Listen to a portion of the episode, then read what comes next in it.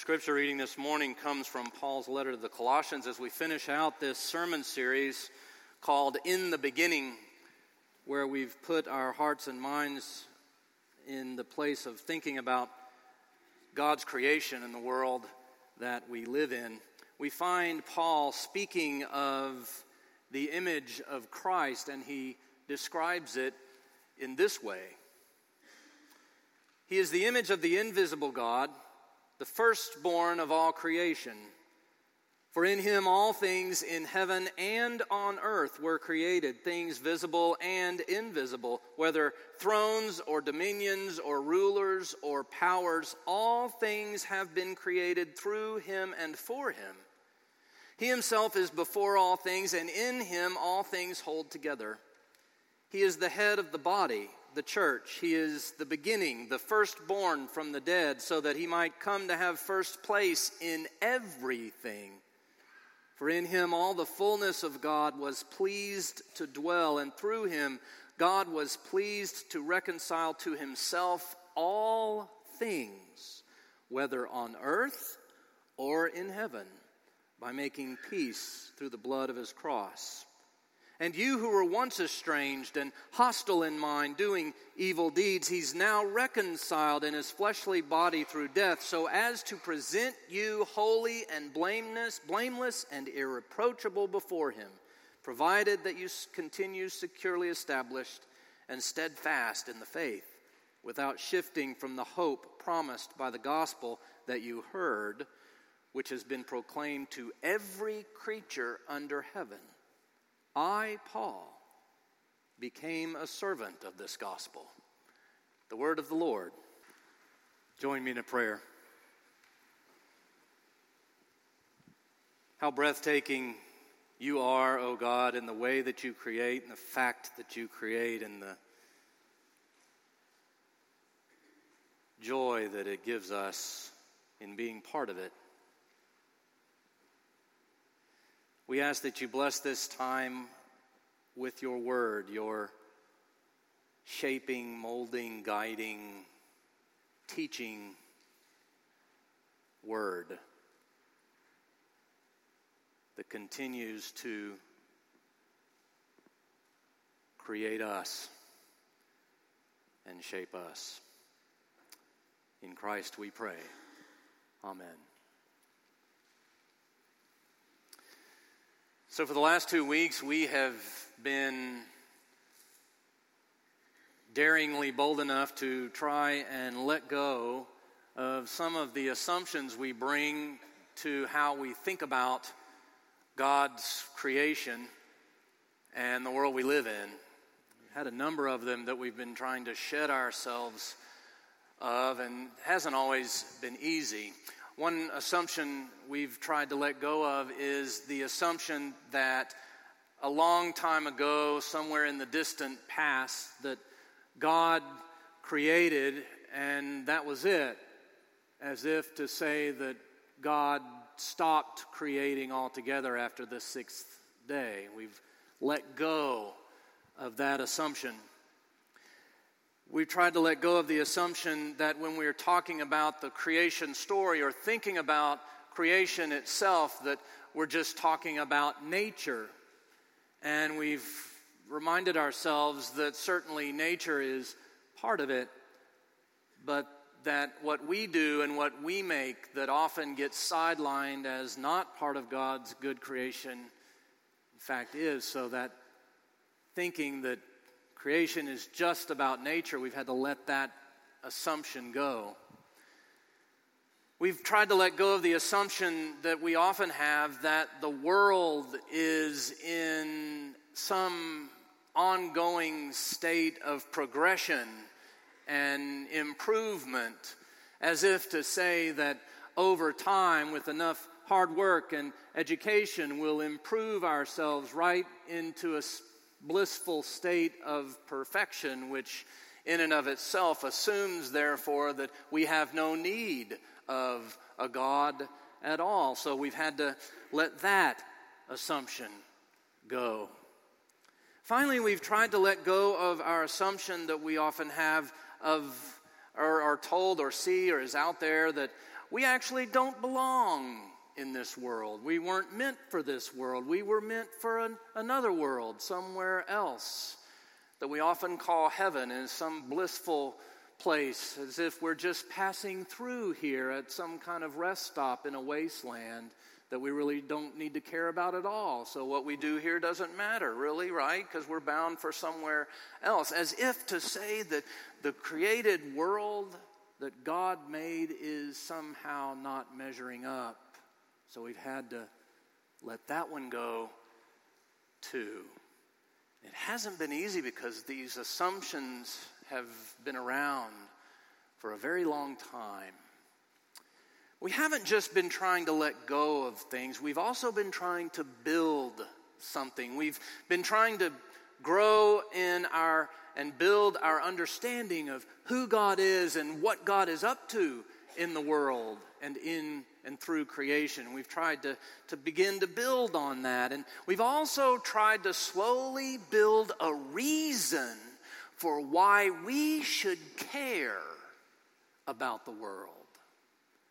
Why we should care and why we should try and learn about how what we do affects the world around us, even at the risk of being wrong about that quite often.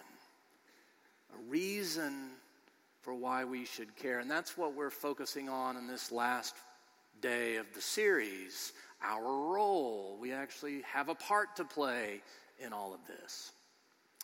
So, to get at that, we need to add another piece to this descriptive that we've given God, uh, given the biblical understanding of who God is and what God is up to. We want to add one more piece to that. We've already said one of my favorite lines about God, and, and that is what we've said is God is eternally committed to the monotony of creating. And I just love that line. God is eternally committed to the monotony of creating. And that God, in fact, takes delight in the things that God makes. Takes delight in the things that God makes. What I want to add to it is the understanding that God is not just committed to creating, God is also committed to reclaiming creation. Those things that have fallen away, God is utterly determined to reclaim.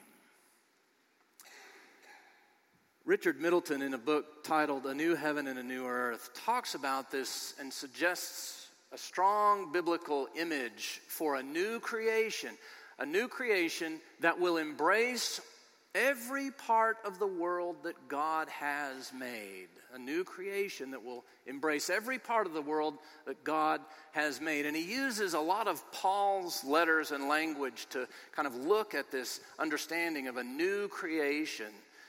And he, one of the texts is that one we just read this morning from Colossians, where Paul speaks of a Christ in which God was pleased to dwell, to reconcile all things to himself through Christ. In our reading today, all things, whether in heaven or on the earth. In Ephesians 3, Paul talks about God's plan of salvation as set forth in Christ. Unto him all things are gathered into him, right? So set forth in Christ and in the fullness of time, gathering all things unto himself, things on earth or things in heaven. And Paul's clear to include both heaven and earth in these statements about God's restoring. In Romans chapter 8, the one we read just last week, if you happen to be here, Paul talks about creation itself being set free from bondage and given freedom, glory in as children of God. Creation itself, all of creation set free and given freedom. And Paul's not the only one who speaks of this idea of a full restoration of both heaven and earth. We often get the heaven part, but we leave the earth part off. Paul does not, he includes both. But if you look at the whole run of Scripture from start to finish through this lens of a full restoration, you begin to see that the overarching narrative of the whole thing is about God restoring that which God has already created. And It's all about that. All the way back from even Exodus when the people were in bondage. God leads them out, restores them, and makes them a nation. And then later in that story, as, as the empires move in and push them out of their own homeland and into exile, what do the prophets say again and again? They talk about God ultimately restoring God's people and all things, in fact, to a relationship with God. In Jesus' own ministry, the ministry of Jesus Christ was all about restoring people to a relationship with God again and again and again and again. In John chapter 14, he talks about that famous line I go to prepare a place for you, which we often think of as somewhere else. And yet, what does he say next? He doesn't say, and then I will bring you along. He says, and I will come again to gather you unto myself.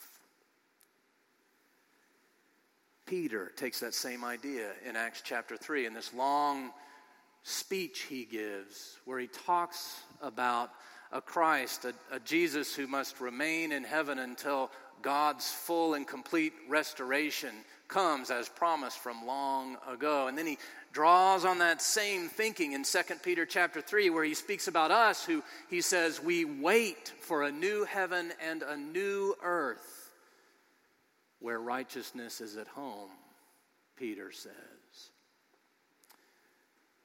Tim Keller, pastor of Redeemer Presbyterian Church in New York City, points at Revelation 21 and says, What we see in that chapter of Revelation is not God taking people out of this world and placing them in heaven, but instead we see the picture of a heaven that comes down to this world to cleanse and restore and perfect this world.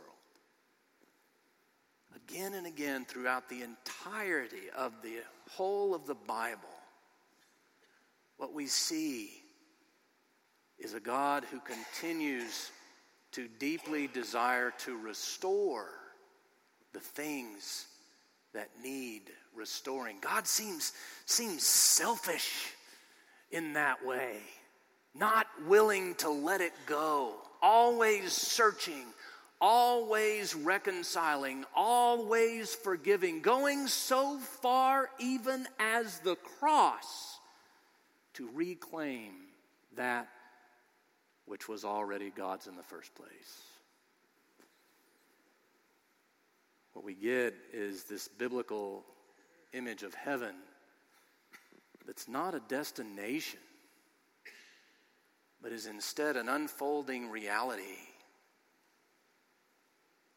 The biblical image of heaven, in fact, is a world that is fully restored by God's favor and grace.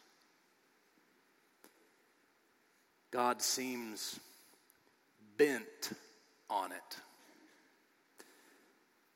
And that's why we care. We care about the earth because God cares about the earth. We care about creation because God cares about creation. We recently become an earth care congregation. Why? Because God cares. That means that when we look out at the world, we see a place that is filled with the very essence and presence of God, a place that is, is ripe with the promise of God's ongoing restoration, a place that where we don't just sit on the sidelines because eh, because we feel called to get off the bench and get in the game because we see ourselves not as residents or tenants or onlookers or just observers of some world in which we don't belong, but in fact are instead participants in that very same world in which we do belong because God cares about the world God has made and is in fact restoring that world even as we speak. To put it in Paul's words, as he said this, he said, I have become a servant of this gospel that has been proclaimed to every creature under heaven, not just some, everything. To put it in terms of Genesis 1 and 2, our purpose here, we are here to work the garden, to be part of the things God is doing, to in fact be servants of the good news of the gospel that is given to all creation. That's what a Christian does. To use the words of my old friend Michael Jinkins in his book, Invitation to, to Theology, he said Christians believe that God created the whole world and meant it, all of it, to be loved. So instead of walking around this world holding our noses as if to say that God's creation somehow smells bad and we shouldn't get too close to it, we are instead called upon to love this world into the kingdom of God, to be part of God's restorative work as a new heaven and a new earth are made and heaven comes down to cleanse and restore and perfect. We care about the world because God cares, even as we wait for the new creation. Amen.